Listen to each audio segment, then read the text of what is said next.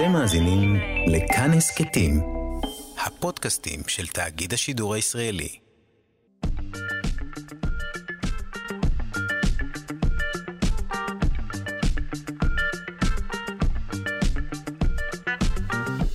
שלושה שיודעים.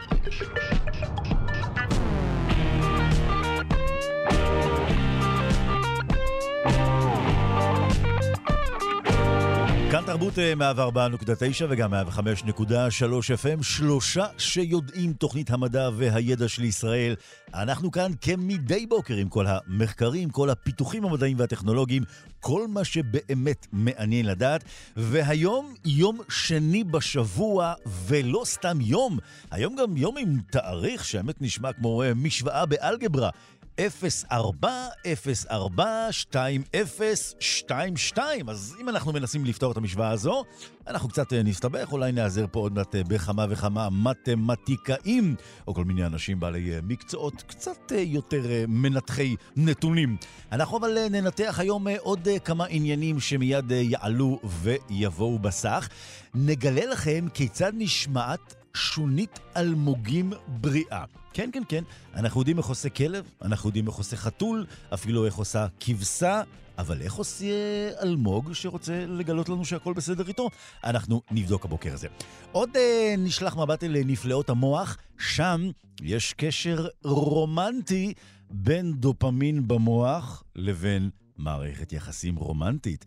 אז אם חשבתם שהאהבה נמצאת רק בלב, היא נמצאת גם במוח, ועכשיו זה גם מוכח. נשלח היום מבט אה, גם אל עבר בינה מלאכותית שמסייעת במניעת סיבוכים בחדר הלידה. נגלה האם אה, הקיימות קשורה גם למשפחתיות. נשלח מבט היסטורי, נשלח מבט תרבותי. ובקיצור, נשלח אתכם ואת עצמנו לשעתיים שלמות אה, מעתה ועד השעה תשע. העורך שלנו הוא רז חסון לחסון. המפיקה בעלת השם היוקרתי היא אלכס, אלכסנדרה לויקר. על הביצוע הטכני זהו סופר די-ג'יי אלון מקלר. כאן באולפן נתיב רובינזון. שלושה שיודעים, אנחנו מתחילים.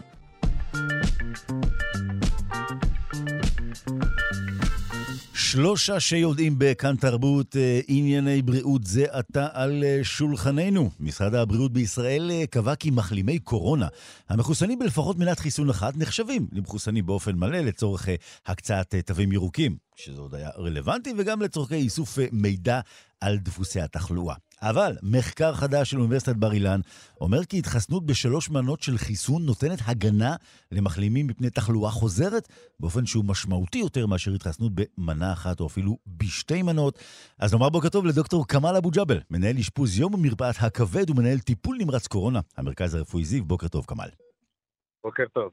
אז uh, כולנו, אתה יודע, שומעים תמיד את ההמלצות uh, לבצע חיסון שלישי, קדימה, הבוסטר וכל ה, אה, אה, מה שנקרא העידוד הזה. ואנחנו מדברים כאן על אה, מחקר שאתה כאמור היית שותף לו. אתם בדקתם את כל הנושא של הנוגדנים, את הירידה שלהם בעצם אצל אותם אנשים? כן, אנחנו כאילו לקחנו קבוצת עובדי בית החולים ובדקנו בכל תתי קבוצות, כאילו חילקנו את העובדים לתתי קבוצות, אלה שנדבקו ואלה שלא. וכמות החיסונים לפי כמות החיסונים, ומי שקיבל חיסון אה, אחרי או לפני, ורמת ההגנה של האנשים אה, אה, מבני תחלואה או תחלואה קשה. כמה, כמה עובדים בחרתם למחקר? כלומר, על מה אנחנו מדברים? איזו כמות? אנחנו כמעט אלף עובדים בדקנו בשלבים שונים. פחות או יותר, כאילו, מדובר באלף חולים ש, שנבדקו באיזשהו שלב אחרי אה, מחלה או חיסון או, או רק חיסון. אנחנו מדברים על uh, מחלימים uh, מגל האומיקרון? גם מחלימים מגל האומיקרון, אנחנו בודקים אותם. אנחנו התחלנו את המחקר שלנו ממש מיד, מיד לפני החיסונים, מערכת החיסונים. בדקנו חולים אה, אה, אה, סקר, עשינו סקר כאילו תחלואה בבית חולים לפני המחל, שהתחיל מערך החיסונים, והמשכנו עם מערך החיסונים אחרי המנה הראשונה, השנייה והשלישית וגם הבוסטר. וגם הבוסטר. אז בעצם מה, אנחנו מדברים על, התחיל בינואר שנה שעברה בעצם. התחיל מדצמבר 20, mm. כאילו שעשינו סקר תחלואה בבית חולים ומצאנו שיש משהו כמו 130 כאילו חולי קורונה שהחלימו. וחלק מהם היה מאובחן על ידי בדיקת PCR, וחלק היו התסמיניים, רק מצאנו בדרך נוגדנים שהם היו חולים. הזכרת כאן באמת, אה, כמאל, אה, אלף, אלף איש, אז כל כמה זמן לקחתם מהם דם כדי לבדוק בעצם רמת נוגדנים? כמעט כל חודשיים, תלוי בתת קבוצה, אבל כל חודשיים בדקנו רמת נוגדנים. אנחנו מדברים כאן, אה, בעצם אנחנו יודעים, אנחנו גם מניחים שעם הזמן, אתה יודע, ההגנה נשחקת. אה, זה קרה עם הווריאנטים הקודמים, אה, וזה אומר שקודם כל זה, זה משהו שעם כל הווריאנטים? האמת שכאילו כל וריאנט מתנהג בצורה קצת שונה, אבל, אבל ב, יש ייחודיות לווירוס הזה, ויש דברים שהם דומים בחלק גדול. אה, יש, יש תכנים שהם מיוחדים לכל תת אה, אה, או וריאנט או תת וריאנט, וזה אנחנו ממשיכים לחקור ולבדוק מה, מה, מה ההבדל בין הדברים השונים, אבל ברור שהחיסונים עשו תפנית, כולל בתחלואה וכולל בתסמינים אחרי המחלה. אנחנו יודעים שיש שילוב של חיסון עם הדבקה קודמת, כלומר, מה שנקרא אה, דאבל עניינים, וזה נותן אה, הגנה יותר טובה מווריאנטים חדשים? זה מה שנקרא breakthrough infection, זאת אומרת, כאילו חולה, אה, אנשים שהתחסנו ולמרות זה חלו, והאמת שכאילו מבחינת רמת נוגדנים שהופיעה בדם של האנשים האלה, הייתה אה, קשורה בכמה דברים. אחד הדברים היה המרחק מהחיסון, כאילו המחלה, אחרי כמה זמן מהמחלה, מהחיסון האיש חלה, וגם חומרת המחלה. וראינו שבתת קבוצה הזו, או ברקטרו אינפקשן, רמת הנוגדנים עלתה בדומה ואפילו יותר מאשר החיסון הבוסטר. זאת אומרת, כאילו תחלואה על חיסון אה, עשתה הגנה מיידית מהירה וגבוהה בדם, אה, כאילו בצורת נוגדנים בדם אה, אחרי הזיהום, ויש מצב שיש לו אפקט גדול על מניעת תחלואה קשה. מי כמוך יודע שאנשים, אתה יודע, אנשים מתלבטים. יש אנשים שחושבים לעשות בוסטר, לעשות חיסון, עוד אחד, עשינו אחד, עשינו שניים, נעשה שלי... ובעצם אנשים שכבר נדבקו, הם אפילו מתלבטים עוד יותר, נכון? כי אז הם אומרים, רגע, כבר נדבקתי, החלמתי, אולי אני בכלל לא צריך.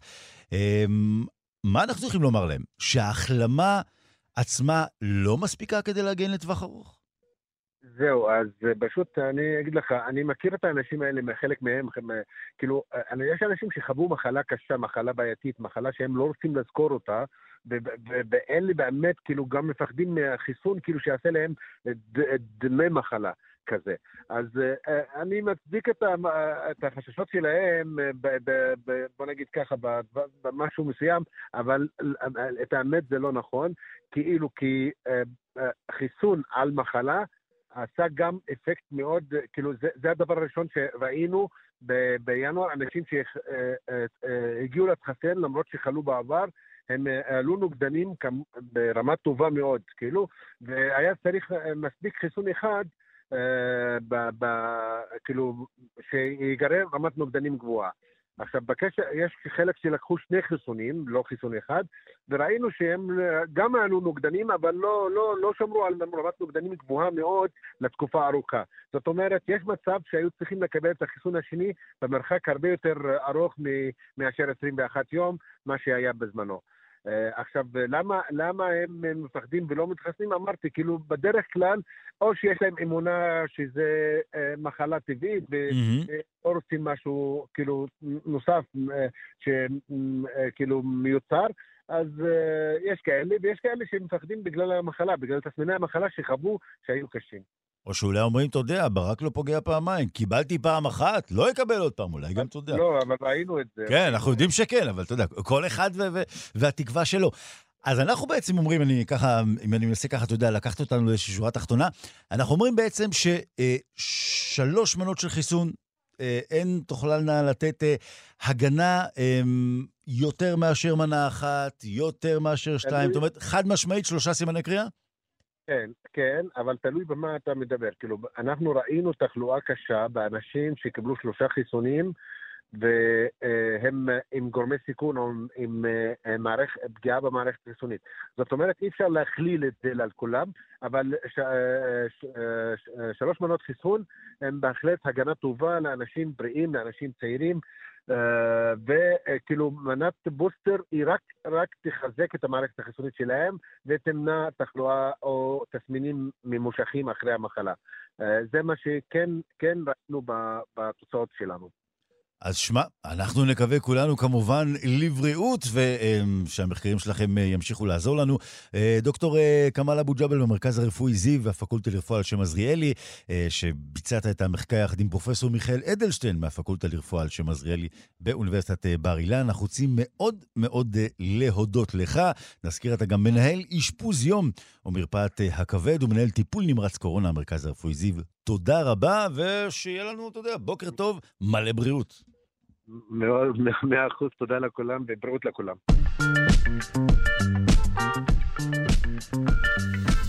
כאן תרבות אה, שלושה שיודעים, בדרך כלל ברדיו כאשר אנחנו רוצים את אה, תשומת לבכם, אנחנו אומרים שימו אוזן, הפעם נאמר שימו עין, כי אנחנו מדברים דווקא על עניינים הקשורים לראייה. אז אה, כאשר אנחנו ממקדים את המבט בנקודה מסוימת במרחב, העיניים מבצעות מין תנועות קטנות ואקראיות שבדרך כלל אנחנו גם לא ממש אה, מודעים אליהן, ולמרות שהתנועות זעירות, יש להן השפעה רבה על היכולת של מערכת הראייה להבחין בפרטים עדינים במרכז שדה הראייה.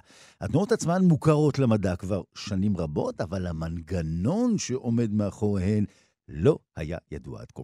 אז הנה מחקר חדש שהתפרסם לאחרונה בכתב העת היוקרתי Nature Communication חושף כי המקור לתנועות העיניים הקטנות הוא בפעילות המוח ולא בשרירי העין. בנוסף, המחקר גם מצביע על קשר הדוק בין התנועות הללו לאופן שבו רשתות הנוירונים במוח מאחסנות זיכרונות קצרי טווח. אז אה, נאמר שלום, בוקר טוב לפרופסור אה, יורם בורק ממכון רקח לפיזיקה ומרכז אדמונד ולילי ספרא למדעי המוח, אוניברסיטה העברית. בוקר טוב. בוקר טוב, ותודה על ההזמנה לשיחה הזאת. ואנחנו מודים לך שנענית להזמנה, ותמיד uh, אנחנו מתרגשים, אתה יודע, uh, למשהו שעד כה המדע לא ידע. אז קודם כל בואו נבין, מדוע עד היום uh, uh, חשדנו והאשמנו בפלילים את שרירי העין שהם האשמים בעניין הזה? אז באמת התנועות האלה מוכרות כבר המון זמן, הן מוכרות לפחות מהמאה ה-19 ותוארו על ידי ה... מדען אה, שהיה גם פיזיקאי וגם עסק בהתעניין במוח, אה, הלמהולץ. Mm-hmm. והסיבה שלא ידעו מה המקור שלהן, או נאמר יותר נכון, מה המכניזם שגורם לתנועה הזאת, זה שהתנועות האלה הן פשוט נורא נורא קטנות. ולכן אה, ניתן היה לשער שהן נוצרות כתוצאה מאיזשהו רעש פריפרלי, רעש בשרירים ששולטים mm-hmm. בעין, אולי רעש תאי עצב שנקראים מוטוניורון, שבטח תכף נדבר עליהם, שמעצבבים ישירות כן. את השרירים, אה, ו, אמ, והיה נורא קשה למדוד אה, קשר בין תנועות העין הכל כך קטנות האלה לפעילות עצבית במוח. אז איך בעצם אה, נולד הרגע שבו אמרתם, בואו נבדוק את זה? זו שאלה מאוד מעניינת, כי הרגע קשור למחקר שלכאורה עסק בנושא אחר לגמרי, והוא האופן שבו רשתות נוירונים במוח אה, מאחסנות זיכרון, זיכרונות קצרי טווח, של mm-hmm. זיכרונות שמאוחסנים בפעילות שוטפת של רשתות נוירונים, בניגוד לזיכרונות ארוכי טווח, שעל פי הבנתנו מאוחסנים בשינויים מבניים במוח.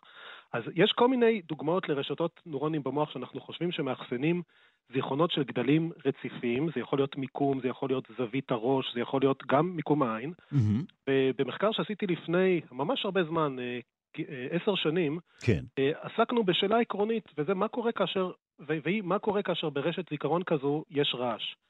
והבנו אמ, שהרעש גורם לאיזושהי תנועה אקראית בזיכרון שמאוחסן ברשת, שמזכיר אה, תנועה שמוכרת במערכות פיזיקליות, מה שנקרא מהלך שיכור או תנועה בראונית, mm-hmm. תנועה שהיא מין תזוזות אקראיות ימינה ושמאלה שמצטברות עם הזמן.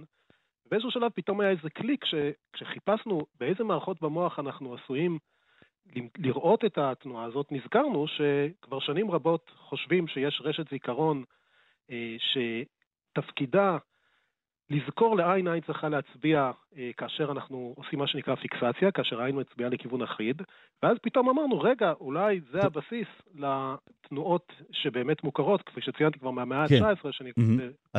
לתנועות הקטנות האלה. אז מדובר בעצם ב, ב, ברגע שבו אנחנו ממקדים את המבט, נקודה מסוימת במרחב, זאת אומרת, אנחנו עכשיו נמצאים באיזשהו מקום, העין, אה, גלגל העין מתקבע לכיוון הרצוי, אתה מדבר בעצם על, ה, על האירוע הזה?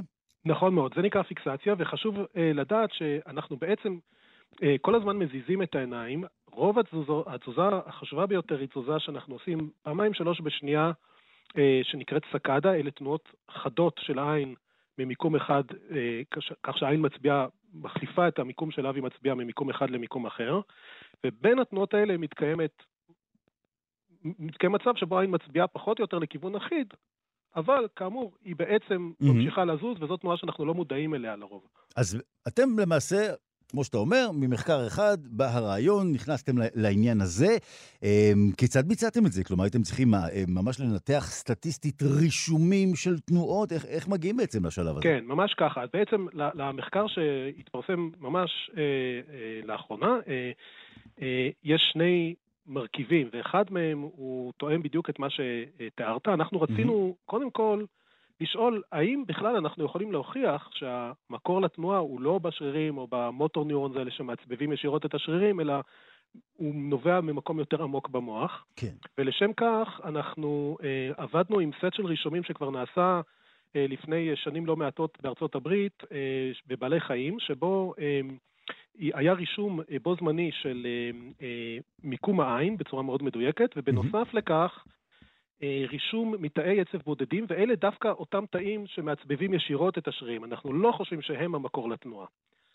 אבל, כאשר העין עושה תנועות גדולות, אפשר ממש בקלות לקרוא מתוך הפעילות של התאים הללו, תאי העצב הללו, את המסלול של העין. כן. ובעצם יש כמה אלפי תאים כאלה שמעצבבים את השריר, וכיוון שמכולם אפשר לקרוא את המסלול של העין, אנחנו יכולים להסיק שבעצם המסלול מגיע מפקודה שמגיעה מאזור יותר עמוק במוח. זאת אומרת, בעצם כדי אה, לפענח את התנועות הקטנות, נאלצנו להיעזר בתנועות הגדולות. נכון מאוד. ברגע שידענו לקרוא את המיקום של העין מתוך הפעילות של תאי העצב האלה, ניסינו לראות האם יש איזשהו... מסתתר בפעילות של תאי העצב האלה גם סיגנל שמתאר את התנועות הקטנות, וזה הרבה הרבה יותר קשה, התנועות, כי התנועות כל כך קטנות, שכשמנסים לקרוא את מיקום העין מתוך תאי העצב הבודדים, מקבלים סיגנל הרבה יותר רועש. ואנחנו חושבים שהרעש הזה מתמצע mm-hmm. כאשר הרבה תאי עצב ביחד מעצבבים את השריר, אבל אנחנו היינו צריכים לזהות את הסיגנל החלש שמסתתר בתוך הרעש, ובשביל זה עשינו המון סטטיסטיקה, סדר גודל של ריש, אה, רישומים מסדר גודל של 50 תאים, כשבכל אחד היו מאות רבות של מקטעי פיקסציה. הרבה, כן. כן. והצלחנו להוכיח בעזרת הסטטיסטיקה הזאת שבאמת הסיגנל הזה המרכזי מסתתר בתוך, ה, בתוך הרעש, ושהמקור לרוב התנועה חייב לנבוע מאיזושהי פקודה שמגיעה לשרירים האלה מאזור יותר מרכזי. אתה מתאר לנו כאן, פרופסור בורק, באמת את, התנועות הללו. Uh, התנועות הללו שאנחנו מבצעים אותן, הן מועילות לראייה שלנו, או שאולי, אתה יודע, אולי, אולי זה מקשה, כי אנחנו מדברים פה באמת על סך תנועות מאוד מאוד גבוה. זה, זה עוזר לנו? זאת שאלה אה, ממש אה, מרתקת, שהיא בעצם... אה, אני אגלה לך, ל... תפקידנו לשאול שאלות מרתקות. אבל אל תספר לאף אחד. זה... זה הבסיס ל, לרוב המחקר שנעשה כבר עשרות שנים על התנועות האלה, בדיוק, הבסיס הוא בדיוק השאלה הזו. אנשים שואלים את עצמם, האם uh, התנועה הזאת מועילה, והלמהולץ שהזכרתי אותו קודם, כבר במאה ה-19 mm-hmm. שער שהתנועה הזאת היא מועילה לראייה, ויש uh, סיבות שונות שאפשר לחשוב שבגללן היא מועילה לראייה, וגם שהיא מקשה על ראייה. אז יש ויכוח אז, בעצם בין החוקרים, נכון, אין, אין נכון. פה הסכמה. נכון מאוד, ואנחנו יודעים היום, יש ניסויים שמצביעים על כך שאם מבטלים את התנועה הזו, אז הביצועים בראייה אה, מאוד עדינה, כשמנסים לראות אה, פרטים נורא קטנים, כמו כשאנחנו הולכים לעשות בדיקת עיניים אצל אופטומטריסט, הביצועים נעשים פחות טובים. זאת אומרת שבאיזשהו מובן התנועה הזאת מועילה לראייה. למה היא מועילה לראייה ולמה היא לא מפריעה לראייה, אפשר גם לדבר על, על זה, למה אפשר היה לחשוב שהתנועה הזאת תקשה על הראייה, mm-hmm. זאת שאלה שעדיין יש עליה הרבה מאוד uh, דיון מדעי ומחקר. אז האם מתוך שלא לשמה יבוא לשמה, כלומר, אתם בעצם, אה, כפי שתיארת לנו, היה מחקר ראשון, באתם עכשיו למחקר השני כדי לבדוק את המקור, ואז אולי זה גם אה, יוכל אה, ליישב את אותו ויכוח ארוך שנים. כלומר, בלי שהתכוונתם, בסוף אתם תוכלו לעשות סולחה בין החוקרים ש... זה נכון, אומר כך, וזה אומר נכון, כך. נכון, זה, זה לא רק ש... זה, זה אפילו לא בלי, ש, בלי שהתכוונו, כי כל זה עמד לנגד עינינו.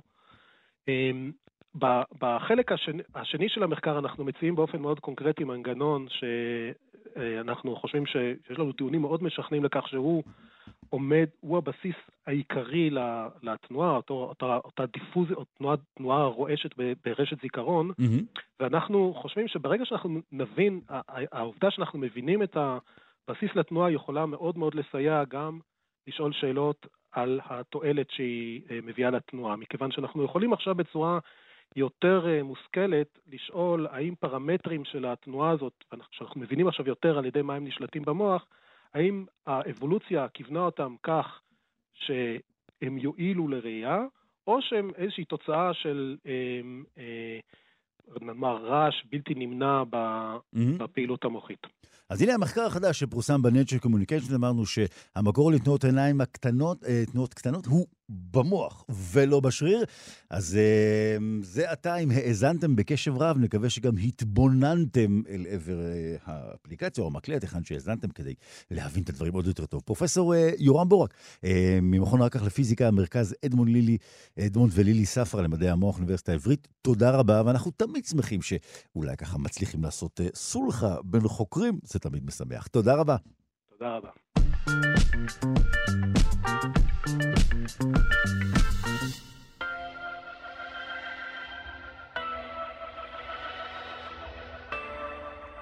בדרך כלל אנשים אה, עושים איזושהי חלוקה, אה, המוח אחראי, מה שנקרא, על הדברים שאנחנו מתייחסים אליהם בקור רוח, והרומנטיקה והאהבה זה כבר באזור הלב. אבל מתברר כי מחקר חדש מערבב בין הגבולות הללו. אה, נראה כי אזור מוחי עשיר בדופמין הקשור לעיבוד אה, תגמול הוא ממלא תפקיד חשוב בשמירה על מערכות יחסים רומנטיות. אה, כך כאמור על פי מחקר חדש בתחום ההדמיה. המחקר פורסם ב-Psychological Science, ושם נמצאו הוכחות שייתכן והרומנטיקה נעזרת בדברים מיוחדים. שם בתוך המוח. נאמר בוקר טוב לנועה אלבלדה, דוקטור נועה אלבלדה, ממרכז סגול למוח ותודעה באוניברסיטת רייכמן. בוקר טוב, נועה. בוקר נפלא. כל המשוררים יושבים עכשיו ואומרים, מה נועה תאמר ותחרב לנו את כל השירים שכתבנו עד היום? המוח ולא הלב? חס וחלילה. אה, אוקיי. המוח, המוח והלב אה, עובדים ביחד. אנחנו יודעים היום ש...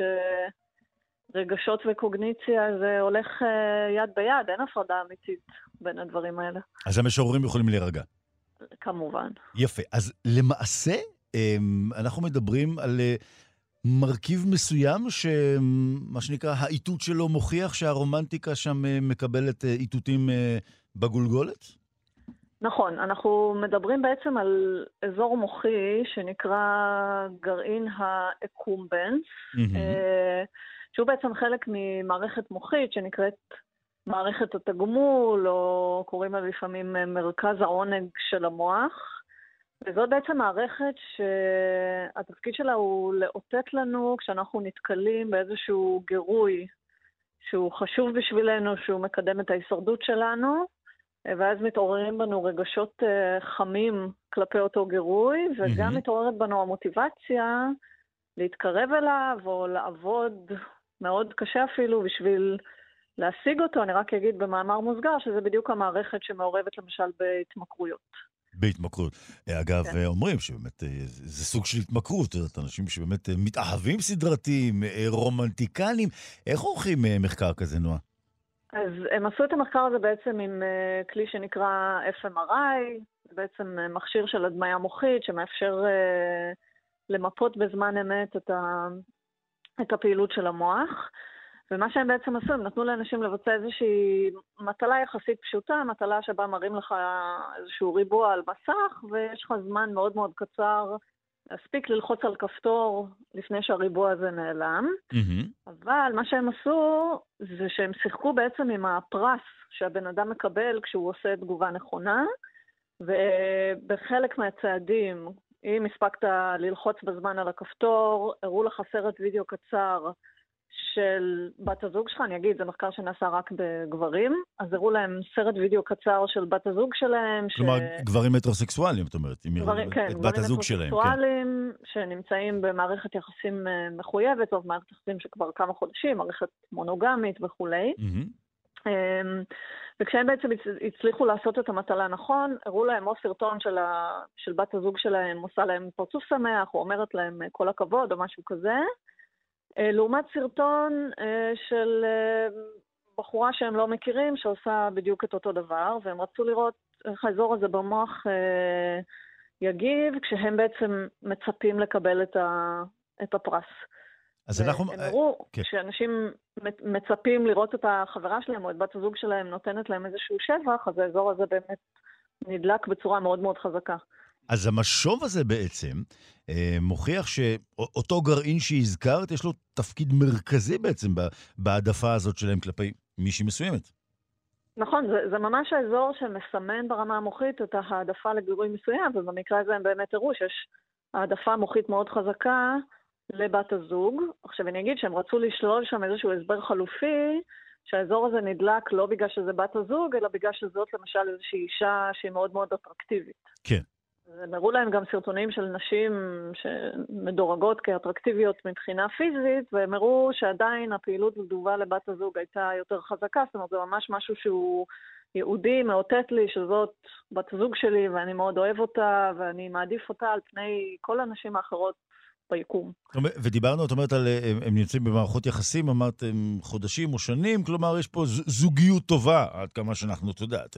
אף אחד לא נכון. לא באמת יודע מה קורה בתוך זוגיות, אבל ברמת העיקרון. נכון, אבל, אבל היו שם קריטריונים שכמו שאמרתי, זו הייתה צריכה להיות מערכת יחסים, שוב, לפחות לפי הדיווח של הנבדקים, מערכות יחסים ארוכות טווח, אה, מונוגמיות, כשהיחסים הם אה, טובים ויש אהבה, אה, כן. אז אה, פעילות המוח אה, נבדקה בעצם, אה, מה שנקרא MRI פונקציונלי?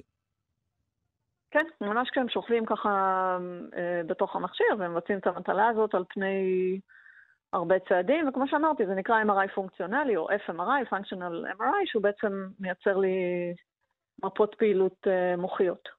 אגב, מן הסתם, אה, זה כבר לא, זה אולי המחקר הבא, זאת אומרת, אם אה, כבר יש מה שנקרא עקומת גרף הידרדרות במערכות יחסים, אז אולי זה כבר יהיה פחות. זה אנחנו ניתן למי שעוד לא בדקו. מה אבל כן...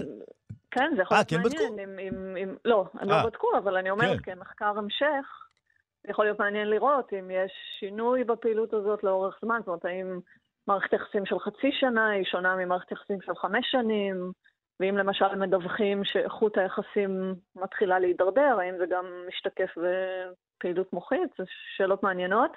ודרך אגב, שוב נגיד שהמדגם פה היה גברים מטרוסקסואלים, זה היה מאוד מעניין לבחון את זה גם על, על נשים, נשים על להט"בים. או על זוגיות חד-מינית, בדיוק. זאת אומרת, נכון. כמובן דברים נוספים.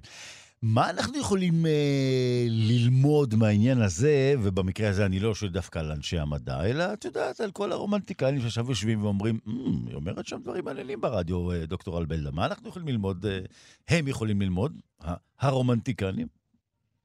תראה, אצלי, אתה יודע, אני חנונית של ביולוגיה, ואני חושבת שהביולוגיה שלנו זה אחד הדברים הכי קסומים ומופלאים שקיימים. בעיניי, שוב פעם, אני אומרת פה את דעתי האישית, לא כמדענית, אלא כאישה.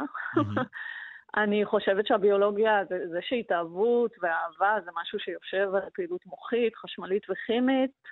זה לא הופך את זה למשהו פחות קסום בעיניי, אולי אפילו למשהו יותר קסום, שאתה אומר שמתוך מתוך בעצם תהליכים ביולוגיים יחסית פשוטים של חשמל וכימיה, נוצרות אה, תופעות כל כך מורכבות, כמו אהבה וחברות ורומנטיקה, זה, זה די מדהים בעיניי. את יודעת, אנחנו תמיד יכולים לחשוב כבר על אה, מה שנקרא אה, קונספירציות, מדע בדיוני. אפשר היה לגרום לאנשים מסוימים להתאהב באנשים מסוימים שהם על פי החלטתם של מי שירצה לעשות זאת, לא? זה בעתיד לבוא בסרטי מדע בדיוני. אז, אז אני אומרת, באופן תיאורטי, כשאנחנו מספיק נבין לעומק בדיוק את כל הניואנסים של הפעילות החשמלית והכימית של המוח שקשורים להתאהבות, אז כן, אבל אני חושבת שייקח עוד קצת זמן עד, ש... עד שנגיע לשם. יש עוד הרבה מסתורין במוח ש... שלא הצלחנו לפצח, אז, אז כרגע כרגע אפשר להירגע. כן. הזכרת את אותו גרעין, יש, יש יכולת באמת להשפיע עליו? כן, אני אגיד שהיום מסתכלים על הפעילות של הגרעין הזה, למשל בהקשר של התמכרויות. כמו שאמרתי, שזה נכון. איזשהו אזור שהוא מאוד מאוד פעיל אצל מתמכרים, אז יש למשל כל מיני מחקרים שמנסים לבדוק האם על ידי זה שאתה משפיע על הפעילות שלו אתה יכול לטפל בהתמכרויות. אנחנו יודעים שיש יש, יש קשר בין הפעילות של הגרעין הזה לבין דיכאון. אנשים סובלים מדיכאון, האזור הזה כנראה לא מספיק עובד אצלם, ואז קשה להם לקבל בעצם איזושהי הנאה, באלף, מכל מיני חוויות יומיומיות, אז גם שם בודקים האם אולי אם תעלה את הפעילות של האזור הזה. Mm. אז, אז כן, כי זה, זה אזור שהוא מאוד מאוד חשוב לתהליכים רגשיים, לתהליכים של מוטיבציה. אזור מאוד מעניין במוח. אז זה גם אזור מעניין וגם אזור אה, מרגש, כפי שאנחנו כאן אה, למדים. אזור מוחי עשיר בדופמין, והוא משפיע כאמור על התחושות שלנו במערכות היחסים הרומנטיות. וכבר, אה, נועה, כאן העלינו כמה רעיונות למחקר ההמשך, ואנחנו בהחלט, ביום שזה יקרה, נשמח לגלות את הדברים הללו. אז דוקטור נועה אלבלדה, שמגדירה עצמה כחנונית, אבל בינינו את לא, בינינו את מספר אחת. תרשי לנו לשנות את ההגדרה, זה בסדר? בשמחה רבה. שינינו. אה, אז הנה ממרכז סגול למוח, ותודה באוניברסיטת רייכמן. תודה רבה, נועה. בוקר טוב. בוקר טוב. מלא רומנטיקה.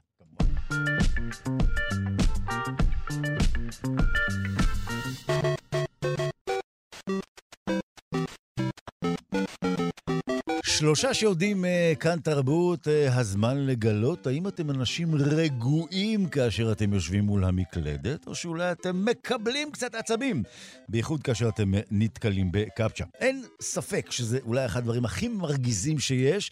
Uh, נאמר שלום לרועי בינדרמן, שהוא דווקא איש ממש לא מרגיז ואפילו מאוד נחמד, יועץ בכיר לאבטחת מידע ומנכ"ל Go Systems שירותי מחשוב. בוקר טוב, רועי. בוקר טוב. אז שמע, אה, מי שעוד לא הבין על מה אנחנו מדברים, ברגע שיבין, יתעצבן שוב. נכון. למה הדבר הזה כל כך מעצבן אותנו? בוא תסביר לנו על מה אנחנו אוקיי, מדברים. אז קפצ'ה, מי לא מכיר? זה הציורים המעצבנים, לא הציורים, האותיות והמספרים המעצבנים האלה שאנחנו נדרשים להשלים כאשר אנחנו נכנסים לאיזושהי אפליקציית ווב או אתר או משהו כזה. או לפעמים תמונות, איפה יש כן, אוטובוס, איפה יש מעבר חצייה, כן. רגע, זה כבר הגלגול החדש. בוא נדבר על הקפצ'ה הכי מרגיזה, האותיות כן, והמספרים. של האותיות כן. האלה, שגם הכל במטושטש ומחורבש, וזה בכלל תמונה. עכשיו, למה זה נולד? בוא נבין קודם כל מאיפה זה נולד. זה נולד מהעולם של fraud אה, ושל אוטומציות. אה, זאת אומרת, בעבר, אנחנו נגיד נלך משהו כמו 15-20 שנה אחורה בזמן, mm-hmm.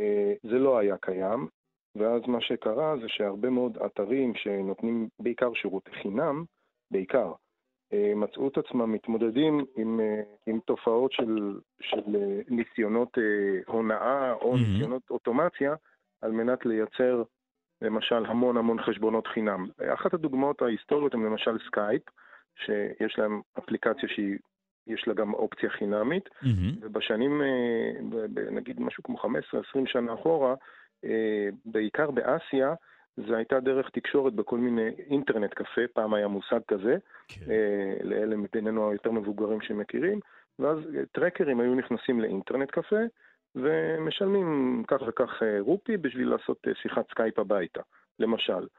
מה שהמקומיים היו עושים, הם היו פותחים מאות אלפי חשבונות, אתה יודע, כדי שכאילו יהיה להם תמיד מה למכור, תרתי משמע. כן, כן, כן. כדי לעשות את זה, אה, אז בהתחלה הם באמת היו עושים את זה ידנית, אבל כשהביקוש מתחיל להיות, אתה יודע, נגיד 100 אה, ביום, אז אה, ידני זה לא, זאת אומרת, זה יותר מדי, ואז התחילו לכתוב לזה אוטומציות. זאת אומרת, ממש סקריפט כזה שהיה עובר, ממלא username, password, טה-טה-טה, ועושה את זה.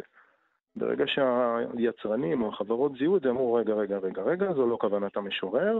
זאת אומרת, אני לא נותן פה אופציה חינמית או אופציה בכלל, בשביל שעכשיו מישהו יעשה מזה כסף על הגב ברור, שלי. ברור, ברור. בדיוק, כי העניין הוא, אתה מבין תוכנה חינמית, מישהו מכר אותה בכסף, שזה fraud לגמרי, או אפילו סוג של אה, הונאה קשה. ואז התחילו להילחם בזה. הדרך להילחם בזה הייתה באמת, חשבו, חשבו, חשבו, אמרו וואלה בוא נעשה איזה משהו, שכשאתה מתחיל את הפעולה, מתישהו, מה שנקרא, זה נתקע, literally, זה נתקע, mm-hmm. ואתה צריך להשלים איזה משהו. להקליד שם איזה קוד. בדיוק, כדי שהפעולה תקרה. המשהו הזה שאתה צריך להשלים אותו, רק Human Being יכול לעשות. ככה אנחנו גודעים את הנושא של automation או scripting או programming, או כאילו לא יכול להיות, זאת אומרת אתה תרוץ סתם נגיד עד שורה 10, אבל בשורה 10 אתה תיתקע ולא תושלם המלאכה. ברור. איך הקפצ'ה עובדת? הקפצ'ה היא בעצם תמונה, ממש. תמונה, ו- ולמשל בשנים שזה נוצר, תוכנה לא ידעה לקרוא תמונה. אוקיי? היום mm-hmm. זה כבר קיים. כן. היום. כבר כמה שנים זה קיים, זה נקרא OCR. אבל בשנים שזה נוצר זה לא היה קיים, ואז באמת, פשוט מה שנקרא, ברגע שיצאו עם זה ל production, באמת גדעו את כל הנושא של אוטומציות, ובאמת מאותו רגע נותן השירות היה יכול לוודא שמולו משתמש אנושי, וזו הכוונה של קפצ'ה. יש לה רק ייעוד אחד, לוודא שמי שיושב מול המסך במקלדת הוא, אכן, הוא, הוא אכן איש בדיוק עם דופק ונשימה, ולא בוט, ולא סקריפט, ולא תוכנה. תשמע, יכול להיות שהוא איש עם דופק נמוך. נכון. אה, רועי, האם נכונה השמועה שיוצרי הקפצ'ה עצמם מכים על חטא ואומרים, כן. אוי, מה עשינו? כן, נכון. מה עשינו? היא נכונה, כן? בדיוק, היא נכונה, מכיוון שבעולם של היום, שכבר יש מיליון ושתיים אופציות אחרות לבדוק האם אני בן אדם או לא, אה, זה בעצם אה, אופציה שמרגיזה את כולם, ממש. ומסתבר שזה גורם לאנשים לעזוב כל מיני אתרים ושירותים.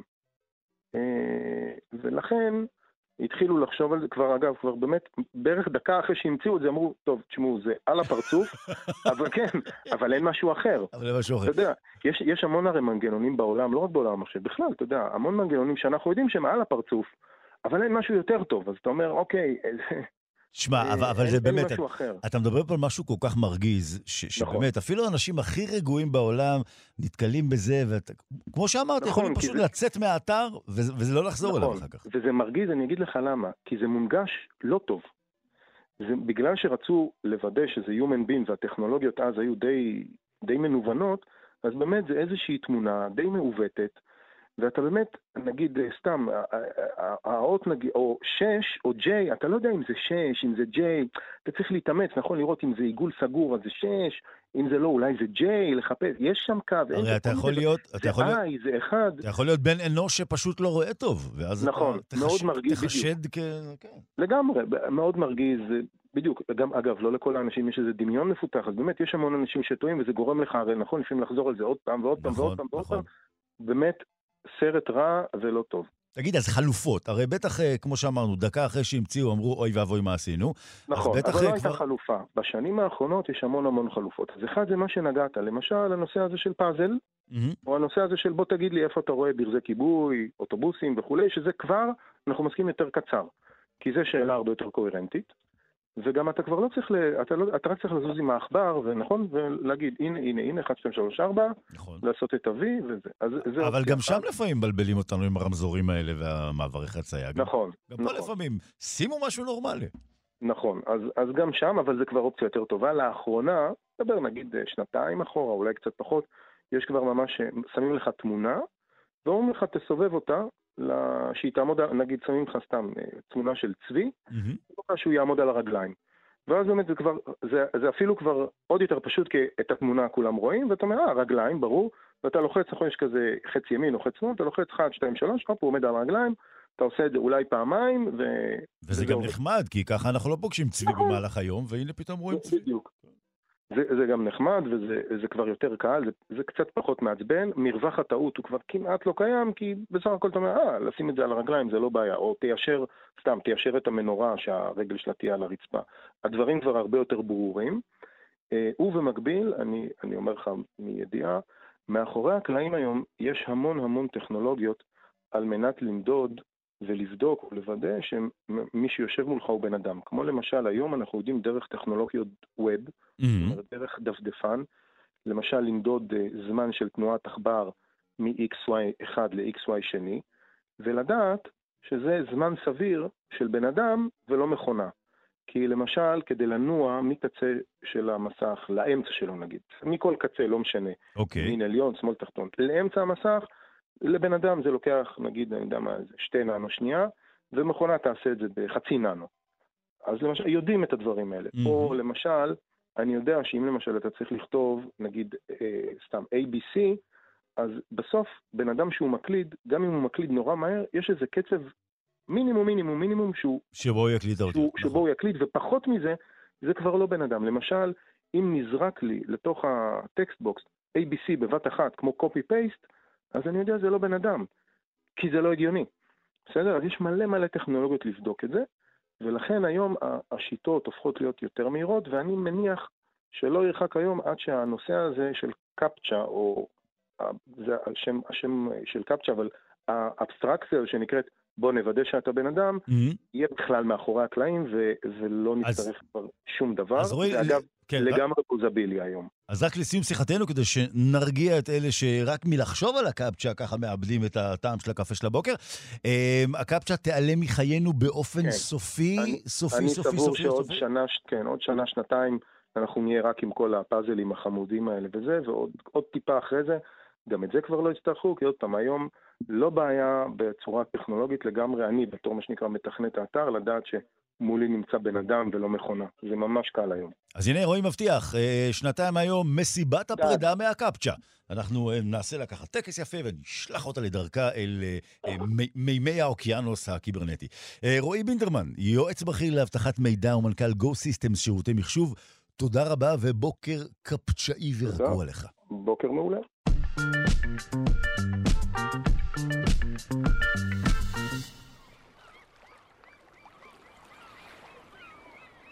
אולי כדאי להיות בשקט? לא להפריע שם לדגים לדבר? מגיל צעיר ידענו כולנו איך עושה כלב, איך עושה חתול, אפילו למדנו מה אומרת הכבשה שהיא עושה קריאות של עורב, אפילו של נחשים. בקיצור, רק לדגים תמיד התייחסנו כאל שתקנים. אין להם הרבה מה לומר, לא מדברים יותר מדי, ובטח שם שקט מתחת למים. אבל uh, בכל זאת, מי שצלל יודע שהעולם התת-מימי רחוק מלהיות שקט, וגם אם דגים לא נובחים, מייללים או סתם צועקים אחד על השני שם בתור לאוכל, uh, רבים מהם, וגם יצורים אחרים שחיים מתחת למים, לא שקטים בכלל, אפילו מפיקים מגוון uh, גדול של קולות. אז הנה מחקר אינדונזי-בריטי חדש. מדענים תיעדו בשונית אלמוגים משוקמת באינדונזיה כמה מן הצלילים המשונים והייחודיים, וחשפו את עולם החי המרתק הזה. ואנחנו עכשיו אה, נחשוף את זה, לא בעזרת אה, החוקרים מאינדונזיה ובריטניה, אלא חוקרים כאן אצלנו מישראל. דוקטור עדי לוי, מהאגודה הישראלית לאקולוגיה ולמדעי הסביבה, וראש החטיבה לסביבה וקיימות במכללת, במכללה האקדמית אחווה. בוקר טוב, עדי.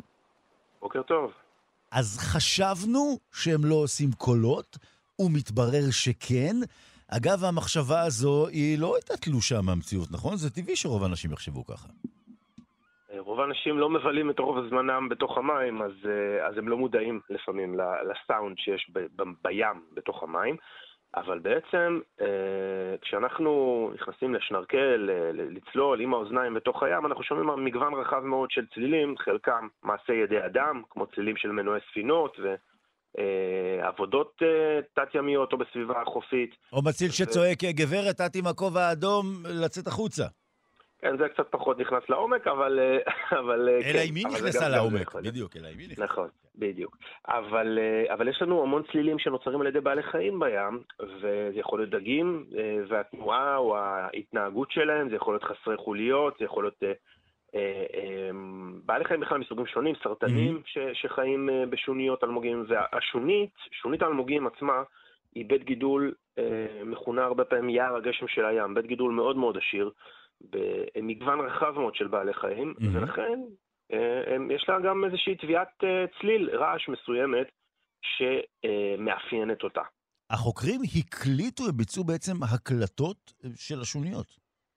נכון, אז uh, החוקרים uh, הלכו בעצם באינדונזיה לאזור, למספר איים, איים שקוראים להם באדי, בונטוסואה, ובעצם הם חלק מקבוצת האיים ספרמונדה, הם, הם, היו להם שם שלוש קבוצות של ריפים. שוניות שהיו בעצם, אה, שוניות בקרה שהיו אה, בריאות, mm-hmm. ושוניות שבהן התרחש דייג, לא עלינו דייג באמצעות דינמיט, זה משהו שמתבצע בלא מעט מקומות בעולם, גם בשוניות אלמוגים. בעצם הדינמיט יוצרת את גלי ההדף במים ופוגעת בשלפוחית הציפה ובחללים נוספים בתוך הגוף של הדגים, והם פשוט צפים. אה, ואוספים אותם הדייגים, אבל מעבר להוצאה של הדגים מהים, זה בעצם משמיד לחלוטין את כל המבנה המורכב, המרחבי של אה, שונית האלמוגים, וכמובן הורג את האלמוגים, הורג את כל בעלי החיים כן. באזור. ואז סוג שני של שוניות היו שוניות כאלה שסבלו, אה, בעצם שהושמדו על ידי כמעט לחלוטין, או, או באופן משמעותי על ידי אה, דייג עם דינמיט. Mm-hmm. ובעצם אה, הקבוצה השלישית הייתה שוניות שעברו תהליך של שיקום mm-hmm. על ידי בני אדם, שיקום אקטיבי. אדיסיה אומר שעל פי הצלילים למשל, אפשר יהיה גם להבין עד כמה השונית שוקמה? זאת אומרת, אם נגיד תישמע כמו שונית בריאה או כמו שונית שפוצצה, הצלילים יכולים לעזור גם בכך? אז, אז כן, מסתבר, באמת, באמת בזה המחקר הזה אה, מחדש ומתמקד. Uh, המתודולוגיה שלהם של uh, מעקב אחרי הצלילים של השונית, בעצם היו פה שוניות שעברו תהליך שיקום של בין שנה לשלוש שנים, ולפני כן שנפגעו כתוצאה מדייג בדינמיט. שוניות שלא שוקמו ושוניות שהיו במצב הטבעי שלהן. Mm-hmm. ומדדו בעצם את מגוון הצלילים, הסאונד שבקע מאותן שוניות. באופן ידני אחר כך סיווגו את זה לסוגים שונים של צליל, והיו כל מיני מדדים, מדדים שהשתמשו בהם, כמו המורכבות, מדד המורכבות הצלילית של הריף, או מדד אחר שנקרא Sound Pressure Level, בעצם העומס אולי, עומס הצליל באותה שונית. Mm-hmm. ומה ש, שמעניין פה בעצם הוא שאנחנו יודעים ששיקום של שוניות, אה, כשאנחנו עושים אותו בני אדם, אנחנו בדרך כלל משתמשים במינים שגדלים מהר, אה, ואנחנו לעולם לא נוכל ליצור את כל המגוון הביולוגי האדיר, אפילו של אלמוגים בלבד, כן. שקיים בשונית הטבעית. כן.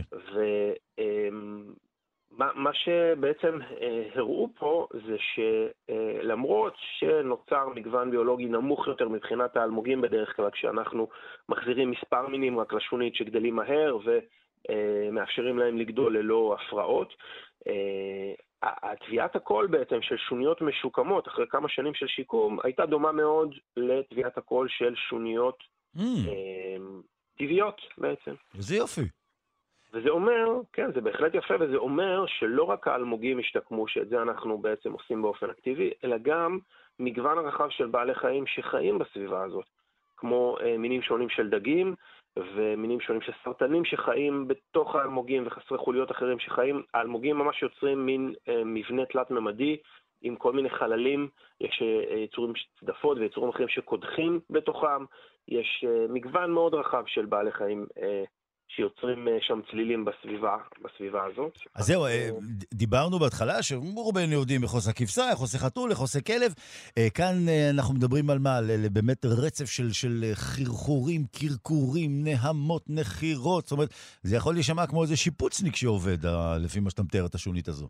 כן, רק הרבה יותר שקט, אבל... אה, אולי גם פחות כסף, כן. וגם לא בין, האמת כן. ולא בין שתיים לארבע וזה, כן. אבל אה, כן, אה, בגדול יש מגוון רחב של, של צילים. לדוגמה, אחד הדגים המפורסמים, שהאמת הם גם די אגרסיביים, למרות שהם קטנים יחסית, זה טריגר פיש. Mm. נצרניים, יש להם סנפיר גב עם קוץ שבעצם פועל כנצרה, שהוא קופץ, הוא מפעיל את, ה, את הקוץ הראשי ומרים את הקוצים גם להרתעה, להגנה, וגם לפעמים לנעול את הדג במקום, שהוא לא יוכל uh, להיסחף החוצה אם הוא, אם הוא במצב של מנוחה, mm-hmm. בתוך uh, הסלעים. וזו דוגמה אחת, יש להם שלפוחיות ציפה שיוצרות כל מיני רעשים. יש, כמובן, זה פחות רלוונטי באזורנו, אבל בלוויתני מזיפות, לוויתנים שמסננים פלנקטון מהים, שרים, לוויתן כחול, המבקוול, זה מגוון רחב של לוויתנים, הצליל שלהם ניסה ב, בים למאות קילומטרים ו- ויותר. בעצם מהירות הכל, דרך אגב, במים היא כמעט פי חמש יותר מאשר ביבשה, לכן גם צלילים נישאים למרחק רב יותר. אני יכול לנחש שחוקרים, אה, גם אתה כמובן, אה, ששומעים ככה הקלטה של אה, שונית אלמוגים שלמה, בטח יושבים ומנסים לנחש כל צליל וצליל איזה בעל חיים הוא, נכון? ככה מנסים לזהות, אפילו כבר בטח הפך להיות סוג של משחק עבורם, נכון? כי זה קשה בעצם. זה, זה בהחלט מורכב, ו... אמ, את כל הצלילים אנחנו גם אה, מכירים את המקור שלהם. יש mm-hmm. למשל צלילים של גירוד, גירוד של המצע, גירוד של אצות מסביב לאלמוגים ואפילו של רקמת האלמוגים לפעמים, על ידי אה, דגי טוקינון, פרוטפיש, וזה צליל שהוא די, אה, די מוכר ו- וידוע בשונית. ויש מגוון רחב של, של טילים שאת חלקם באמת יודעים לשייך בדיוק לבעל חיים, ואז אפשר להגיד, אוקיי, אז התוכינונים חזרו לשונית המשוקמת, ומצד שני יש מגוון רחב של צלילים שלא ממש ברור אה, מה המקור שלהם, כן. וצריך להמשיך ולחקור את הנושא הזה. תודה רבה לדוקטור עדי לוי, מהאגודה הישראלית לאקולוגיה ולמדעי הסביבה, וראש החטיבה לסביבה וקיימות במכללה האקדמית אחווה. תודה והמשך יום נעים. Thank you. כאן תרבות אה, שלושה שיודעים, אה, פרשני המקרא בטוחים שהפסוק אה, בעצב תלדי בנים, הוא נועד בעצם להסביר את העובדה שיהיו כאבים בלידה. אבל מן הסתם פרשני המקרא לא חשבו שאפשר יהיה להיעזר בבינה מלאכותית כדי אולי להתמודד עם סוגיות של בעיות בלידה. אז הנה חקר חדש שנערך בשיתוף חוקרים מהאוניברסיטה העברית ומהמרכז הרפואי הדסה, הראה כי שימוש בבינה מלאכותית יכול לצפות מראש מצבים שבהם יולדות זקוקות לליווי צמוד אה, יותר, ואולי אף לניתוח קיסרי דחוף. ואנחנו נאמר שלום לדוקטור מיכל ליפשיץ, אחות חוקרת באגף נשים ויולדות במרכז הרפואי הדסה. ומרצה בבית הספר לסיעוד בפקולטה לרפואה באוניברסיטה העברית. בוקר טוב, מיכל. שלום, נתיב. אז שמעינה, בינה מלאכותית, אנחנו יודעים, היא עצמה לא יכולה ללדת, אבל uh, מסתבר שהיא יכולה לסייע. את המחקר הזה אתם uh, הובלתם, את uh, כמובן uh, בהובלתך, וכמה זמן ערכתם את המחקר ככה, uh, שעליו אנחנו מדברים עכשיו? אז אנחנו ערכנו מחקר על נתונים הנתונים שיצאנו מחדרי לידה כאן בהדסה, אנחנו אספנו נתונים על בסביבות 100 אלף לידות. וואו. זה המון נתונים. 100 אלף לידות? וואו. אכן, אכן. אני יכול להגיד עוד כן. פעם וואו ונמשיך? אוקיי, וואו, ועכשיו בוא נמשיך. 100 כן. אלף לידות, שכל לידה יש לה המון המון נתונים. כל אישה מגיעה עם נתונים שיש לה ממהלך הלידה, ממהלך ההיריון, אם זה מעקבי הריון, והיא מגיעה לחדר לידה ושם יש לה עוד נתונים, המצבים שלה במהלך הלידה, mm-hmm. הפתיחה, הלחץ דם, החום, המון המון נתונים נאספים במהלך הלידה. כאשר אנחנו במוח האנושי שלנו, קשה לנו לעכל כל כך הרבה נתונים בו זמנית. ואז בעצם, מיכל, הייתם צריכים להזין את כל הנתונים הללו אמ, בעבור אה, מה שנקרא המחשב ש- שיכיר אותם? נכון, נכון, רצינו שהמחשב יעזור לנו קצת. יש, אה, כמו שאנחנו יודעים, יש עומס בחדרי לידה. וכל אישה אנחנו רוצים לתת לה את הרפואה שמתאימה לה באופן אישי. ובשביל זה אנחנו רצינו להיעזר במחשב שיעזור לצוות המיילד, למיילדות, לרופאים, לקבל איזשהו כלי שיעזור להם לחשוב איזה אישה פה היא בטוחה שהיא תגיע ללידה בטוחה בלידה רגילה, ואיזה אישה צריך בשביל הבריאות שלה ובשביל הילוד שלה להגיע לניתוח קיסרי. עכשיו, אנחנו יודעים, את יודעת, כל, כל לידה והסיפור שלה, כאן יש אה, צירים כך וכך דקות, כאן יש פתיחה כזו או אחרת. אה, סך הנתונים הוא באמת עצום, את מדברת גם על 100 אלף לידות, זאת אומרת, אנחנו מדברים פה על כמות עצומה. אני מקווה שהבינה המלאכותית לא אמרה בשלב מסוים, מיכל, עזבי אותי, זה יותר מדי אה, חומר לזכור. אה, יותר מזה, היא אמרה לי, ככל שתביאי לי יותר נתונים, הדיוק שלי, של האלגוריתם של המודל, mm-hmm. יהיה מוצלח יותר. היא נחמדה, זה יפה. אז אה, כאשר באתם, אה, מה שנקרא, לנסות את זה, איך זה עובד בפועל?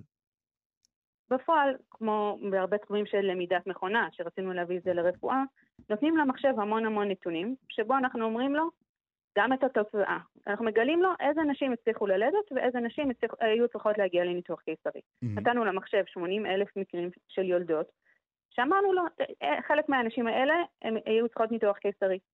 אחרי זה הבאנו למחשב עוד 20 אלף נשים, שלהם לא גילינו לו מה הייתה התוצאה שלהם.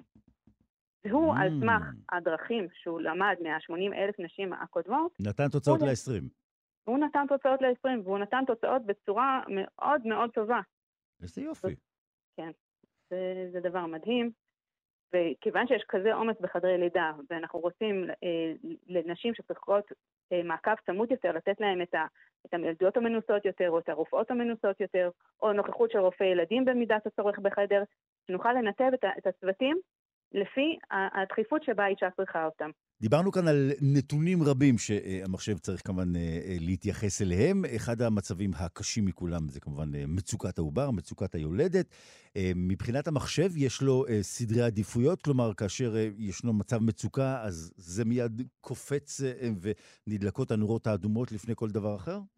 נכון, נכון. במהלך הלידה האימא עוברת ניטור במוניטור הידוע, שהוא ככה מראה את, ה, את, ה, את המצב, המצב רוח של, ה, של הילוד, אם הוא שמח, אם הוא זז הרבה. הרעש הידוע הזה. נכון, כן, כן, כן, נכון מאוד. אה, אז כאשר יש, יש איזושהי התראה של מצוקה, מצוקת העובר, הצוות מיידע את המחשב, הוא אומר לו, יש כאן איזושהי מצוקה, ובהינתן שאר המשתנים של האימא והתינוק, אנחנו יודעים האם זו מצוקה שהיא אמיתית ודרושה, דורשת התייחסות מיידית, או שניתן לתת לאישה הזאת לראות עוד כמה דקות אם העובר מתייצב או לא. Mm-hmm. כל הנתונים האלה גם מוזנים למחשב, ועל פי זה הצוות מקבל כלי שעוזר לו להחליט איפה האישה הזאת, האם היא בקבוצה ירוקה ברמזור, שאומרת, האישה הזאת, תנו לה, היא יכולה ללדת רגיל. אנחנו ניכנס אליה אחת לכמה זמן ונראה רק שהיא הולכת לפי התלם ש, ש, שבו אנחנו חושבים שהיא הולכת. או אם חלילה, היא, בצבע, היא בצבע האדום, עם, עם, עם נורה אדומה, שהאישה הזאת צריכה השגחה צמודה יותר, ואולי כן. עוד כמה דקות היא תצטרך ניתוח קיסרי. אתם, הזכרנו שאת אה, מהמרכז הרפואי הדסה, ועבדתם שיתוף פעולה עם המרכז הרפואי גם סורוקה. אמ, זה אומר שעכשיו מרכזים רפואיים נוספים יוכלו בעצם, מה שנקרא, לקבל את, את, את העוגה שאתם עפיתם וגם להשתמש בה בעבורם? זה נכון, נכון. זה, זה, אני אפילו עוד נקודה נוספת על זה.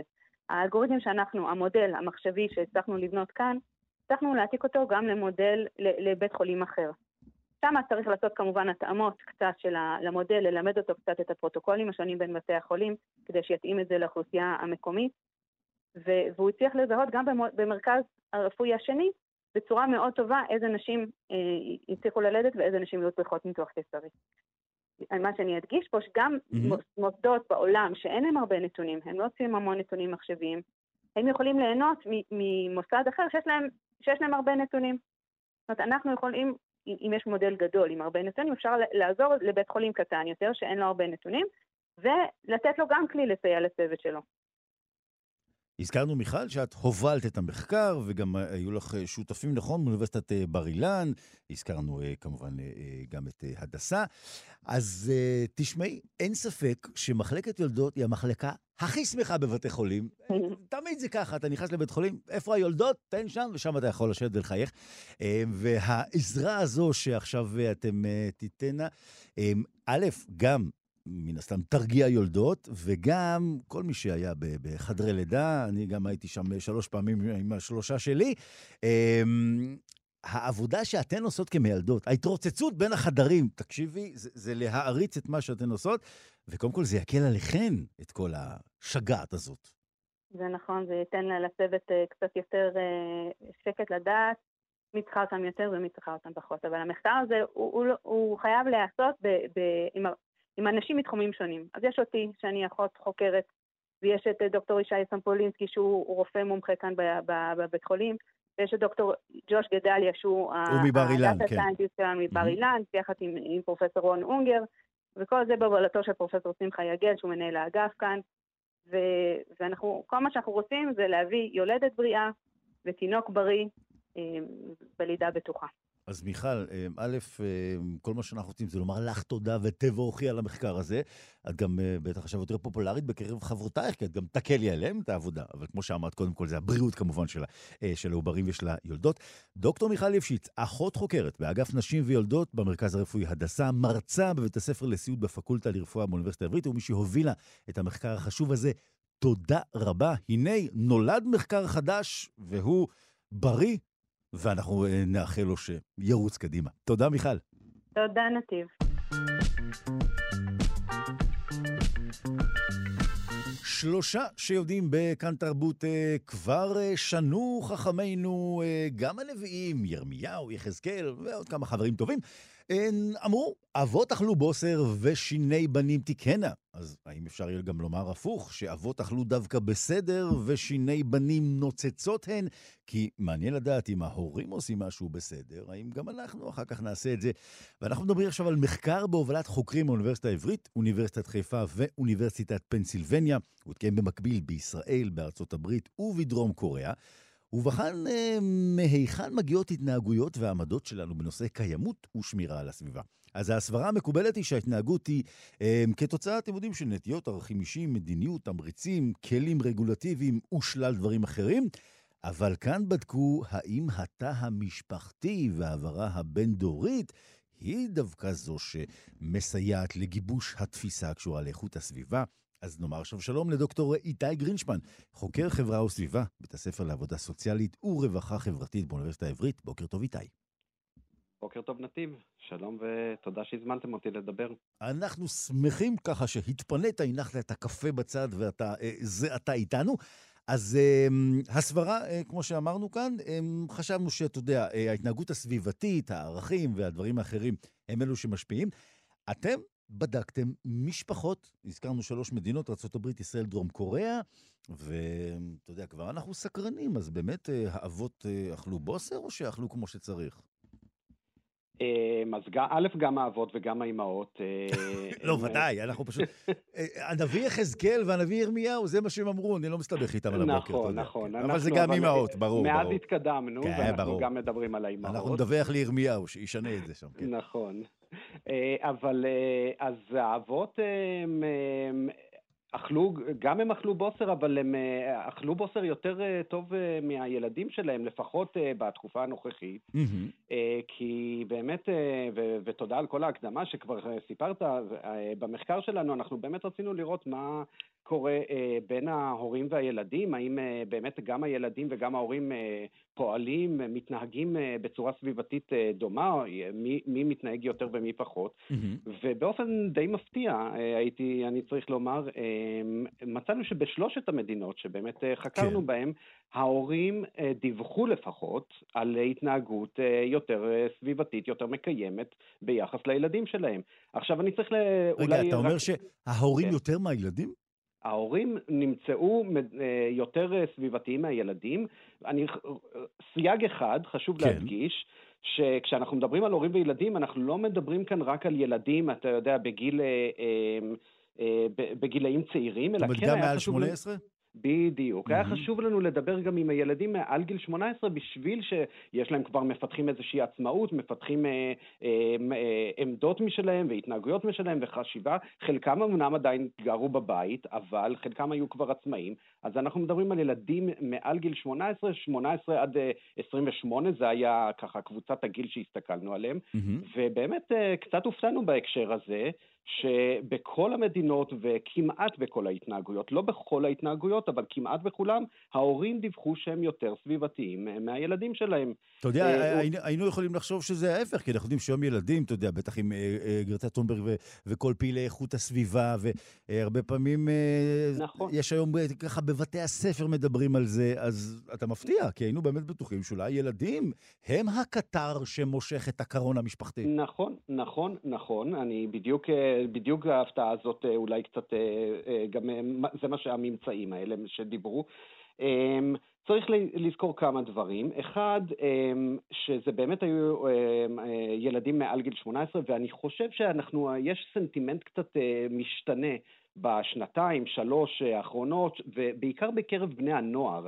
ילדי התיכון, ואנחנו הם, הם ממש מתחילים, כי בגלל שהשיח הציבורי אה, מתרחב על הנושא של משבר האקלים ועל המודעות שהולכת ו- mm-hmm. וגוברת, אז כן, אה, יש לנו הערכה, ש... ו... וצריך לזכור שזה כבר נעשה, המחקר נעשה לפני בערך שנתיים או שלוש, כן. אז גם עובר הזמן והדברים משתנים, אבל הם, הם, בני הנוער הם, בכל זאת, תשמע, יש להם, יש להם המון, המון אה, הסחות, המון הסחות, אה, וכשאנחנו מדברים על בני הנוער שאנחנו רואים בהפגנות ובגרטה טונברג וכל המודעות שאנחנו רואים אצל בני הנוער האלה, זה לא כולם. אנחנו רואים סגמנט, אנחנו רואים אה, אה, קבוצה מסוימת של בני הנוער, mm-hmm. וזה לא כולם, כי אחרים עדיין מושפעים, אתה יודע, מתרבות הצריכה, ומהפרסומות שהם רואים, נכון, ומהרשתות, נכון, נכון. והמדיה, ו- ושם לא תמיד המסרים האלה עדיין אה, עוברים בצורה, באותה צורה של החשיבות הסביבתית וכולי. הזכרנו כאן שלוש מדינות שונות, הן שונות גם במדיניות הסביבתית, אבל אה, כן אפשר לומר, אתה יודע, שיש מדיניות כלכלית, ניאו-ליברלית, יש פיתוח מואץ. כלומר, נכון. המדינות הללו יש להן אה, גם שונה וגם דומה. היה הבדל משמעותי בין התוצאות בדרום קוריאה, ארה"ב וישראל? היו הבדלים. הסתבר לנו שדווקא הדרום קוריאנים, הילדים בכל אופן דיווחו על, על הרמות הגבוהות ביותר מקרב הילדים, mm-hmm. בהשוואה לישראלים והאמריקאים. אמ, שוב, גם כאן אה, יש כל מיני חריגים. למשל, בישראל, כל הנושא של צריכת, אה, אה, צריכת מים, כנראה שחלחל, אתה יודע, כל השנים שלנו פה במדינה עם התמודדות עם... נכון, עם, זה, זה התמודד... שנים של קמפיינים. ישראל בדיוק, מתייבשת, ישראל מתייבשת. בדיוק, והכינרת, ו- וצריך לסגור את המים, ודברים שכאלה. נכון. אז זה חלחל. ובאמת בישראל, למשל, כל הנושא של צריכת מים, דווח גם הורים וגם הילדים הכי גבוה מכל המדינות.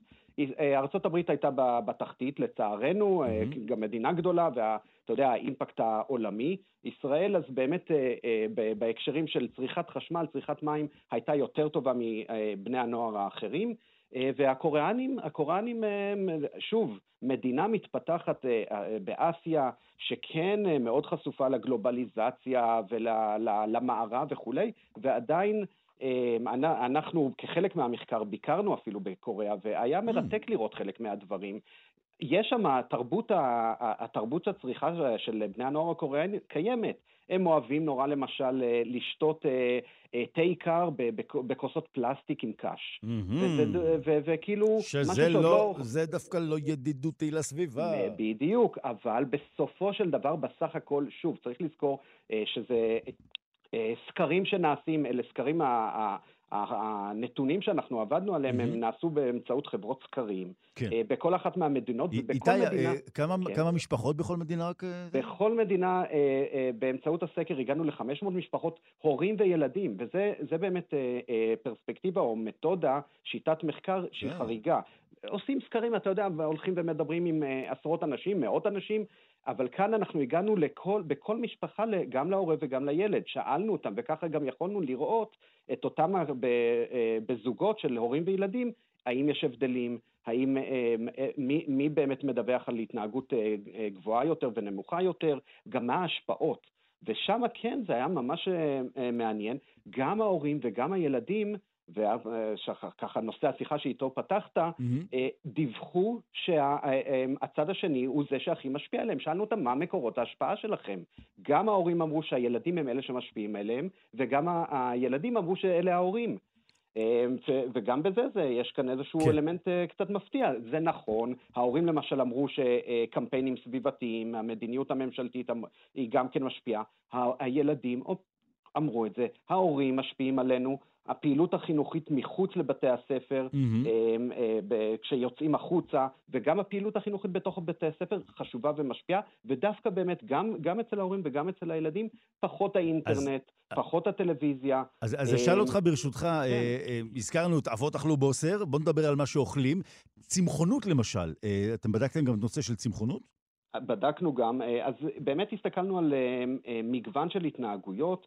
אמ, ובנושא של הצמחונות אמ, זה נכון, וכאן הסייג שהזכרתי קודם, בנושא של הצמחונות, אמ, שמה הילדים דיווחו שהם יותר צמחונים מה, מההורים mm, שלהם, mm. זה נכון, זה נכון לישראל, אה, וזה גם, אה, בדרום קוריאה זה היה פחות.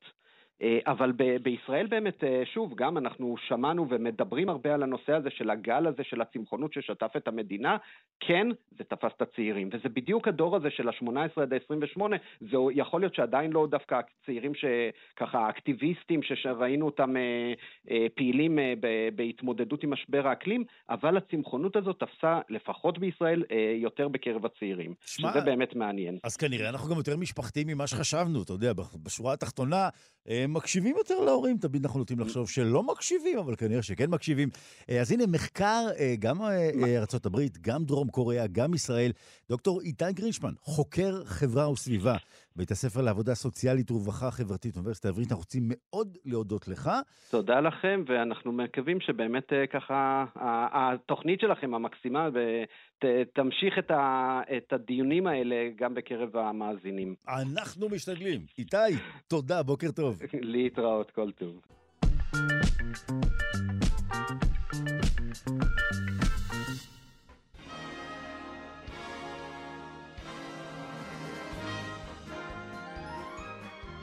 אפשר כאן אה, לקפצץ אה, ולרקד לצלילים הללו, אבל אפשר גם עכשיו קצת פחות לקפצץ ולרקד, כי אה, הולך להיות פה עכשיו קצת שמח וקצת עצוב. שמח כי אנחנו נזכר בדברים נפלאים שעשה ברוס וויליס, קצת עצוב כי הוא כנראה כבר לא ימשיך לעשות אותם, אז אה, כן נהיה שמחים אה, לומר אה, בוקר טוב ליונתן גת, מרצה לתרבות, מבקר תרבות, והאיש שפגש את אה, ברוס וויליס אה, כמה וכמה פעמים. שלום לך יונתן, בוקר טוב.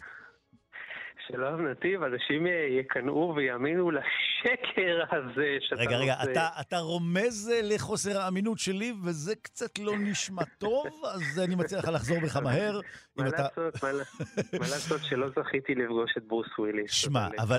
אצלך בפינה אני פוגש את כולם. זהו, אבל כן פגשת אותו על המסך הרבה פעמים, וכן אתה זוכר באיזה סרט אה, הוא אמר, אה, ממשלת ארה"ב ביקשה שנציל את העולם. האם אתם רוצים להגיד לא? אתה יודע איפה הוא אמר את זה. אתה גם יודע... תשמע, יש הרבה ציטוטים של ברוס וויליס, אבל תקשיב, אה, מה שמדהים זה העצב הרב שירד על כולם. כולם אהבו אותו. אהבו, אוהבים עדיין, עדיין. הוא מה שנקרא, אצל הבריטים אומרים national treasure. לגמרי. צר לאומי, נכס לאומי. ואתה יודע, מעניין, אה, ברוס וויליס, אה, בואו בוא נדבר רגע על הסוד של העוצמה של האיש הזה בתרבות הפופולרית. ברוס וויליס הוא לא עוד גיבור. Uh, זה מאוד מעניין מה שקרה איתו. תשים לב, mm-hmm. בשנות ה-70 מופיע בקולנוע האמריקאי האנטי גיבור. מה זה אנטי גיבור? וודי אלן. או אה, למשל דה נירו בנהג מונית. אנטי גיבור. Okay. אוקיי. מה המשמעות של אנטי גיבור? זה כבר לא גיבור על. הוא גיבור פגום, מה שנקרא. Mm-hmm. נהג מונית, זה סקורסזה, דה נירו, אה, בעצם הופיע כאדם שהוא פוסט-טראומטי. נכון. אחרי מלחמת וייטנאם וכדומה. כלומר, מלחמת וייטנאם ושקיעתה של האימפריה האמריקאית כזו שבעצם יכולה הכל והיא אומניפוטנטית והיא יכולה, כל דבר שהיא רוצה היא עושה. אחרי המשבר הטילים בקובה, מלחמת וייטנאם וכו' וכו', רצח קנדי וכו', פתאום מופיעים בסרטים האמריקאים דמויות של גיבורים פגומים, כי בעצם מבינים שאנחנו כבר לא יכולים הכל, לא כולנו אמפרי בוגארט, אנחנו לא אומה מושלמת. לא כולנו מושלמים. והם יכולים לצעוד נכון. ולהשקיע שם בערבות קזבלנקה. נכון, זה כבר לא אמין. ואז מה שקורה, בשנות ה-80 יש כאילו חזרה אל הגיבורים של פעם. פתאום מופיעים השרירנים, סילבסטר סטלון וארנולד שוורצנגר, פתאום מופיעים הגיבורים הגדולים, השרירניים, כאילו הרצון של אמריקה לחזור לגדולתה. ואז מופיע, סוף שנות ה-80, אחרי שתי התקופות האלה שתיארתי לך אותן, מופיע יצור כלאיים. שהוא גם מופיע... כזה אה, חמוד ובעייתי קצת, אבל הוא גם אה, נראה נכון. קול ורציני. הוא גיבור אנושי. מופיע ברוס וויליס, שהוא מצד אחד באמת, הלב שלו נמצא במקום הנכון. הוא לא אה, לטח כזה כמו וודי אלן, הוא מאוד מאוד חזק, והוא מבין עניין, והוא לא פראייר. אבל הוא גם לא אמר עולם שני, בשרירים, בדיוק. נכון מאוד, ומצד שני הוא מאוד מאוד אנושי, והוא גם צוחק על המצב. הוא, הוא אירוני כלפי עצמו. הוא אפילו, שים לב מעניין, הוא אפילו בחיוך צד על כל סרטי הגיבורים שאנחנו מכירים. הוא כאילו, שים לב בסרט למשל, מת לחיות כמובן, mm-hmm. הוא כל הזמן אה, עושה צחוקים, כאילו אני לא שוורצנגר, יש איזשהו שלב שהוא אפילו לועג לזה. כאילו הוא אומר, כן, מה, אני, אני הזה, אני... אבל עדיין אנחנו... רוצה לחזור הביתה. עדיין כן. אנחנו רואים אותו זוחל עם גופייה ויחף. זאת אומרת, עדיין אנחנו רואים שוודי אלן נכון. הוא לא. זאת אומרת, הוא קצת יותר בנוי, יותר טוב. נכון, אבל שים לב, אבל הוא יחף. אבל הוא יחף. הוא, הוא, הוא הולך על זכוכיות שם, הוא הולך על מקומות, הוא, הוא, הוא נחבל, הוא, הוא באיזשהו שלב נהיה קצת גרוטסקי, יש משהו מגוחך בניסיון שלו להציל את העולם שם בבניין. נכון. אבל הוא עדיין עושה את זה. זאת אומרת, ברוס וויליס מציג את המבט הלא רציני של הוליווד על הגיבור. מצד אחד, זאת אומרת, זה גם וגם, גם ביקורתי וגם הדבר עצמו. יונתן, אז זה לוקח... זה בעצם לשחק בשני המגרשים בו זמנית. אז זה לוקח אותי אליך, אה, לשאלה על המושג, אה, שהיום כולנו כבר מכירים אותו, קומדיית אקשן. נכון מאוד. עכשיו תשים לב מה קרה. ארנולד שוורצנגר הפסיק להשתתף בשנות ה-80, הוא הפסיק להשתתף בסרטי שרירנים, כי מה הוא רצה לעשות? הוא רצה לעשות קומדיה.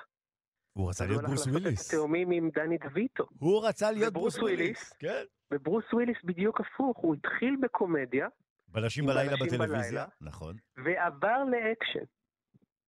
אז תשים לב, ל, ל, אז זה לא סתם שברוס וויליס הוא מאוד מאוד אהוב, כי הוא נותן בעצם לכל אחד את הנתח שלו. אתה ביקורתי כלפי הגיבורי העל של הוליווד? בבקשה, קיבלת. ניתן לך צחוקים. אתה בעד הגיבורי העל של אמריקה? בבקשה, קיבלת. הוא מציל את המגדר, המגדל הבוער, מה שנקרא. Mm-hmm. זאת אומרת שכל אחד היה יכול להתחבר אליו, וזאת הסיבה שהמנעד שלו היה מאוד גדול. הוא לא, בוא נגיד זה ככה, שחקן שלוקח אותו טרי גיליאם, טרי גיליאם הגדול, לוקח אותו לשחק ב-12 הקופים, זה אומר שהוא לא רק Mister Action, זה לא רק איש של סרטי פעולה, זה בן אדם שיכול להיות מאוד מאוד עמוק ומאוד מאוד אה, אה, פתוח למגוון שלם של וריאציות של הדמות של הגיבור. כי ב-12 הקופים הוא עושה תפקיד אדיר. נכון. אה, ו... אבל אני רוצה לשאול אותך, יונתן, מצד אחד, כמו שאתה אומר, אה, הוא נלקח לסרט כזה, הוא יכול בצד אחד אה, להיות, אה, לשחק בבלוקבאסטר שובר קופות כמו ארמגדון, ומצד נכון. שני, להיות אצל טרנטינו. זאת אומרת, האיש, יש לו נכון ממש את כל המנעד. נכון מאוד, כי, כי אתה יודע למה? כי הוא אומר את האמת. הוא אומר את האמת, הוא אומר את האמת על הגבר האמריקאי, שהוא לא כל יכול, אבל הוא חדור מוטיבציה. הלב שלו במקום הנכון, אבל הוא יכול להיות גם קצת ממזר. הוא יכול להיות uh, איש פעולה מאוד מצחיק, תשים, תזכור את האלמנט החמישי, גם כן סרט שהוא אקשן. נכון, נכון, נכון, נכון. עתידני, מצד שני לא לוקח את עצמו עד הסוף ברצינות, יש שם המון בדיחות פנימיות. ולמעשה זה מה שהקהל אה, אוהב. מישהו שמציע לנו גם וגם. מישהו שמציע לנו רק דבר אחד, כמו רק גיבור על, בסוף זה קצת נשכח. את מי שאנחנו זוכרים ואנחנו אוהבים זה מי שמצליח לשנות פוזיציה בתוך מציאות משתנה. אגב, באושן 12, לשים... באושן 12 כן. הוא גם היה בתפקיד עצמו, נכון? הוא שיחק שם? נכון, במידה רבה. כן. ויש גם הרבה מאוד סרטים שהוא בעצם קורץ לעצמו. הרבה סרטים שהוא מופיע שם בתפקידים כאלה ואחרים, שהוא קורץ לתפקיד של הגיבור, הוא אפילו קורץ לסרט, לסרטים של קלינט איסטווד. תראה, קלינט איסטווד למשל, שהוא שחקן אדיר וכולם אוהבים אותו, אצל קלינט איסטווד אין המון הומור. יש לפעמים קריצות כאלה ואחרות, mm-hmm. אה, אה, אתה יודע, הארי המזוהם וכדומה. יש לו הרבה ציניות כזאת, כן. אבל אצל קלינט איסטווד הוא מאוד מאוד מיוסר. האמריקאי, הלום הקרב, המיוסר, שבעצם אה, משתבלל בתוך הטראומה של עצמו. אצל ברוס, ברוס וויליס הוא מציע גם תקווה, הוא מציע גם לצאת החוצה וקצת להתבדח על המצב, ולא להפוך את זה ל... אה, לא להפוך את זה, לא להיות חרדתי תמיד, ולא להיות בתוך המלנכוליה. הוא יוצא מהמלנכוליה, אי אפשר להגיד על ברוס וויליס שהוא מלנכולי. נכון, אבל... ואנשים אוהבים את זה, אנשים אוהבים לקחת מצבים קשים ולהוציא מהם את המיטב עם קצת חיוך.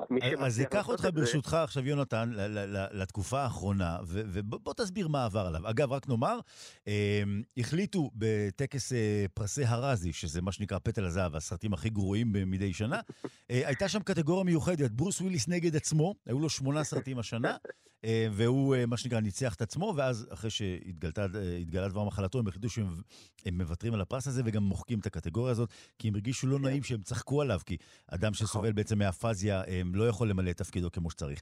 אז בוא תגיד לנו, מה קרה לאיש הזה שבשנה, שנתיים האחרונות, שיחק בכמה, 20 סרטים אולי, מה קרה שם? הרי סך הכל, אתה יודע, יש לו מורשת נפלאה, וזה כאילו... תראה, זה לא יכתים את המורשת שלו, לא יעזור, כי הוא, הוא גדול בפני עצמו. אבל מה קרה? למה כן. בעצם הוא עשה שמונה סרטים בשנה? תראה, זה קורה, זה לא, זה לא דבר חריג. זה קורה להרבה מאוד גדולי דור בקולנוע האמריקאי וגם בקולנוע העולמי, שלעת, אה, בגילאים קצת יותר מבוגרים, הם מחליטים אה, מה שנקרא לשים פס על הכל ולעשות רק כסף. זה קרה למרלון ברנדו, בואו נזכור, אחד השחקנים הגדולים בתולדות האנושות, mm-hmm. שהתחיל לעשות כל מיני שטויות, בי מוביז, ובאמת דברים איומים ונוראים שהוא בעצמו אמר שהם היו... ולפעמים זה תפקידים של כמה דקות, נכון? זהו. נכון, עבור עשר דקות, מרלון ברנדו, עבור עשר דקות שלו בסרט הוא קיבל משהו כמו איזה עשרה מיליון דולר. כמו שאתה מקבל בשביל הפינה אצלנו אתה. כדי שהרואה החשבון שלך לא מקשיב לשידור עכשיו, כן. אני מקווה שגם מופרש משהו לקרן פנסיה מזה. אולי מס הכנסה, אה, אה, מס הכנסה, אה, תעצרו אותו, את גת אחרי השידור, כן. ואל תשכח גם את פיטר סלרס. נכון. גדול הגדולים, שהופיע באמת בקשקושים ובזוועות. אז באמת... לכן, כן. כן. אז היות ואנחנו לא, מגיעים לסיום, אז אני רק רוצה לשאול אותך, כן. זה לא יכתים את מורשתו, נכון? הדברים הקטנים שהוא לא. עשה בשנה האחרונה או בשנתיים האחרונות, זה לא יכתים לא, את לא. מורשתו. לא, לא. הדברים שהוא עשה במהלך הקריירה הם מספיק חזקים בשביל שיחזיקו מעמד ויבלטו על פני כל יתר הדברים. אנשים מאוד uh, סלחנים כלפי שחקנים שרוצים כל מיני דברים בשביל העבודה והפרנסה. הוא רצה, הוא רצה לדאוג לשושלת שלו. חוץ מזה, אנחנו אוהבים אותו, זה ברוס וויליס. אז אה, אמ, זה שאתה ממליץ לנו ללכת אה, לעשות עכשיו בינג' על כל הסרטים שלו, זה ברור, אבל יש לך עוד המלצה עבורנו. כן, אני אשמח. אה, יש עורך דין מאוד מאוד חכם ומצחיק, שיש לו מופע, קוראים לו בני, בני דון יחיא. הוא עורך דין מאוד מפורסם של גירושין, והוא הוא היהודי שמגרש את כל היהודי מגרש יהודי. Mm-hmm. אז הוא הבחור שעושה את הגירושים הכי מתוקשרים של כל הסלבס בארץ. יש לו מופע שקוראים לו אה, טובים השניים.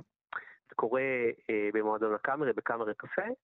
אה, וכדאי אה, לחפש את המופע הזה, יש לו מספר מופעים, אחד בסוף החודש, ב-28 באפריל, ב-9 בערב, וכדאי מאוד ללכת לראות אותו כי הוא לוקח נושא מאוד מאוד כאוב, לא נעים, שהרבה סובלים ממנו, והוא הופך אותו למשהו מאוד משעשע, מאוד מאוד מצחיק. אה, והנה אתה רואה עוד בן אדם שיודע לקחת טרגדיה ולהפוך אותה לקומדיה. אה, אפשר גם ליהנות מגירושים, אני יכול לספר. אפשר, אפשר, בוודאי שאפשר. יונתן גת, האיש שמכחיש שהוא פגש אישית את ברוס וויליס, כי הוא פשוט אה, לא רוצה לגלות דברים שהוא לא רוצה לגלות, אבל כמה הוא מרוויח גילינו. אנחנו רוצים מאוד להודות לך. מרצה לתרבות ומבקר תרבות וחבר יקר שלנו, אה, תודה רבה, וכמובן, אה, עד אה, שניפגש בשבוע הבא, נקווה שברוס וויליס לא יספיק לעשות עוד סרט כדי שהמורשת תישאר. תודה, יונתן. תודה רבה, נתיב.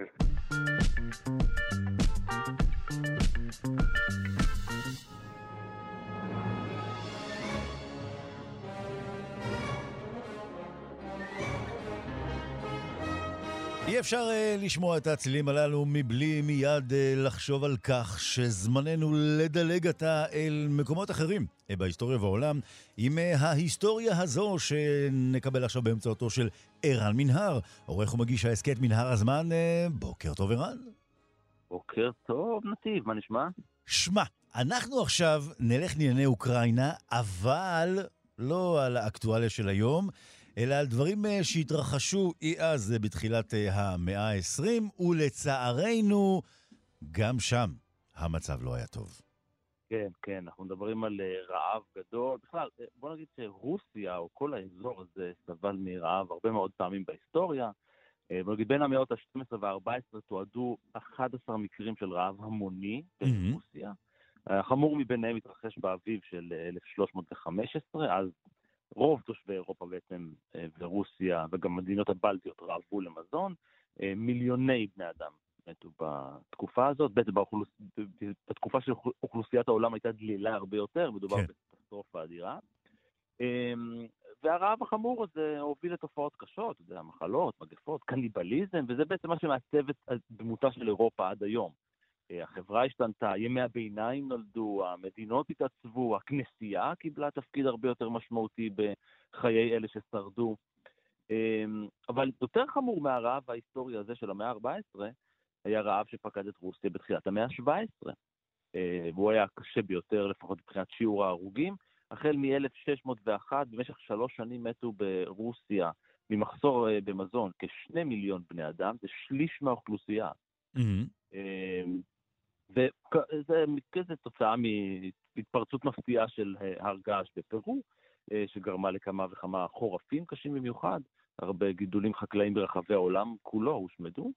אה, ושוב, היו עוד ועוד ועוד אני יודע מה, מקרי רעב, איך נקרא לזה?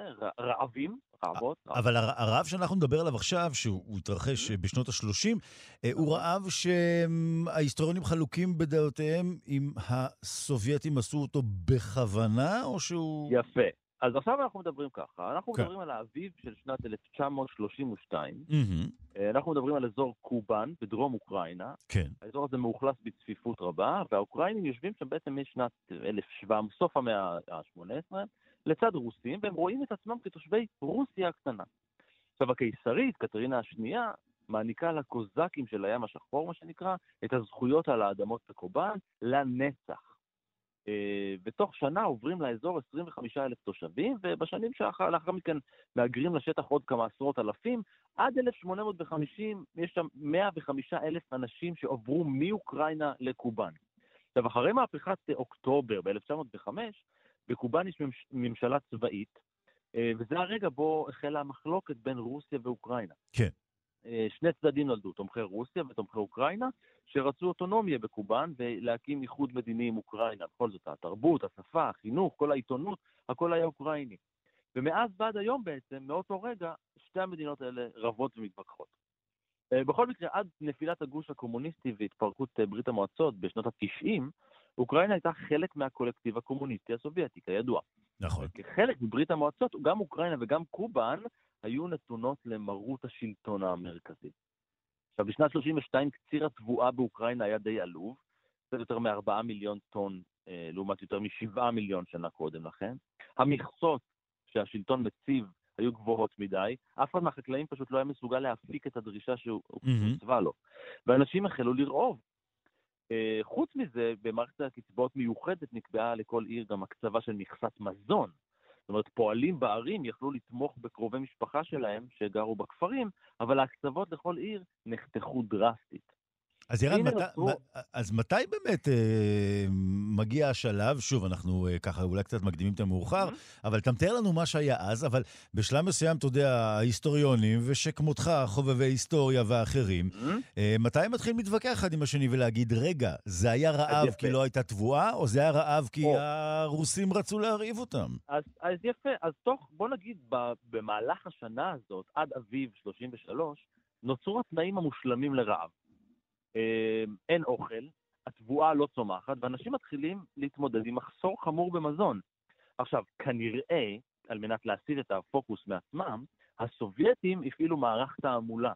הם הציגו את החקלאים כיצרנים כפויי טובה של מזון, שאוגרים אוכל ולא משתפים אותו עם מעמד הפועלים המסכן האומלל, שבעצם נושא בנטל בניית החברה הסוציאליסטית, כן? הפרולטריון. כן. עכשיו, בתחילת 33, בינואר, מגיע הדיווח הראשון על תת-תזונה המוני בוויניציה, במחוזות קייב, לא רחוק מאומן. בתוך שבועיים הגיעו שמועות על בעיות מזון באזורים עירוניים, שסובלים ממחסור באספקה בגלל קיצוץ קצבאות, ואחרי עוד שבועיים, הנפגעים בצורה הקשה ביותר היו מחוזות של העיר אה, אה, דניפרופטרובסק, mm-hmm. להגיד, שחטפו בנוסף לזה גם טיפוס ומלאריה. ואחריהם עוד מחוזות של קייב ושל אודסה, ואחרי חודש כבר, אה, קייב כבר דיווחה על אה, רעב גדול.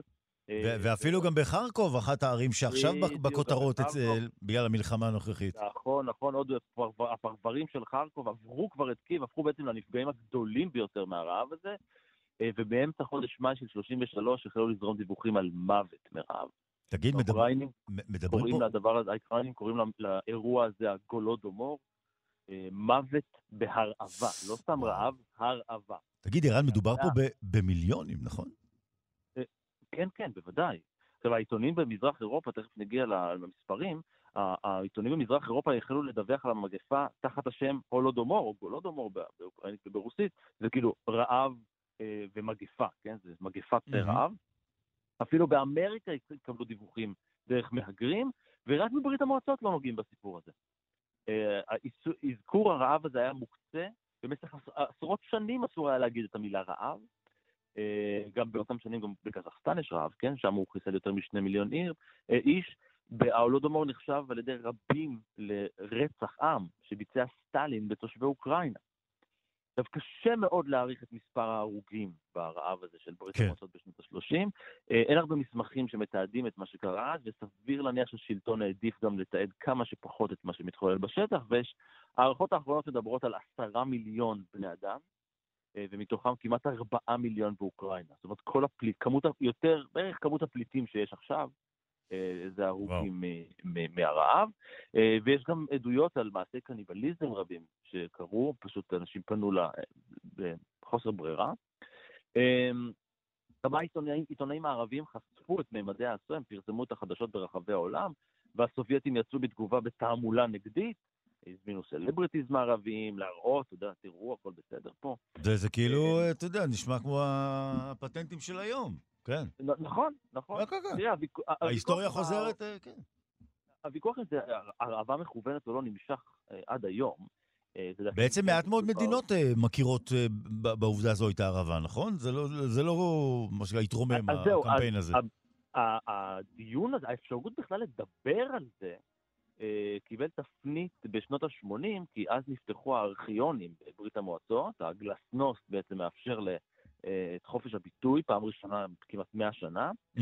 בדצמבר 87, 70 שנה אה, לאירוע הזה, אה, בפעם הראשונה נעשה שימוש ציבורי רשמי ראשון במילה הולודומור, גולודומור, על ידי המזכיר הראשון של הוועדה המרכזית של המפלגה הקומוניסטית באוקראינה.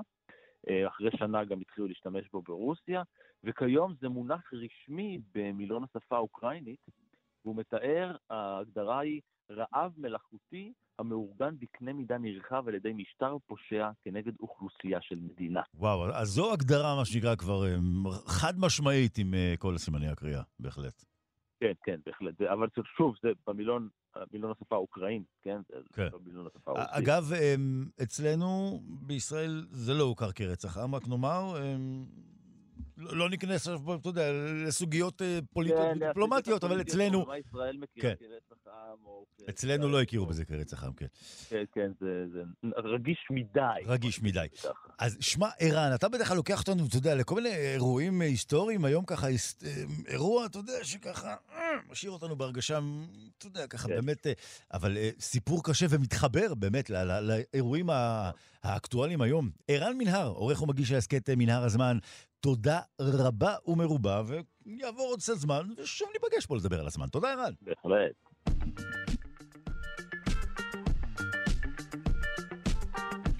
הצלילים הללו אה, מבשרים שהגיע הרגע לגלות לכם על אחת הפריבילגיות הגדולות שיש לנו. אנחנו לא צריכים להתבונן על השעון לקראת השעה תשע.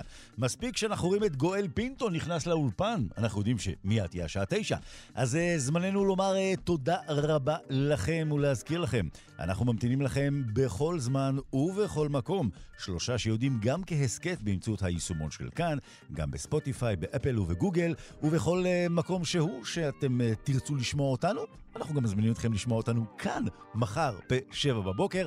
אז אה, מיד אחינו, כאמור, אה, גם כן תרבות. אנחנו נאמר תודה רבה לכל האורחים שהיו כאן היום. תודה רבה לכם שהייתם כאן עמנו ולצוות שלנו. העורך רז חסון החסון, המפיקה בעלת השם היוקרתי אלכס, אלכסנדרה לויקר. על הביצוע הטכני, מלך כפתורי הרדיו והקונסולות, זהו סופר די-ג'יי, אלון מקלר, כאן באולפן נתיב רובינזון. לכולכם, יום טוב, מלא ידע. thank you אתם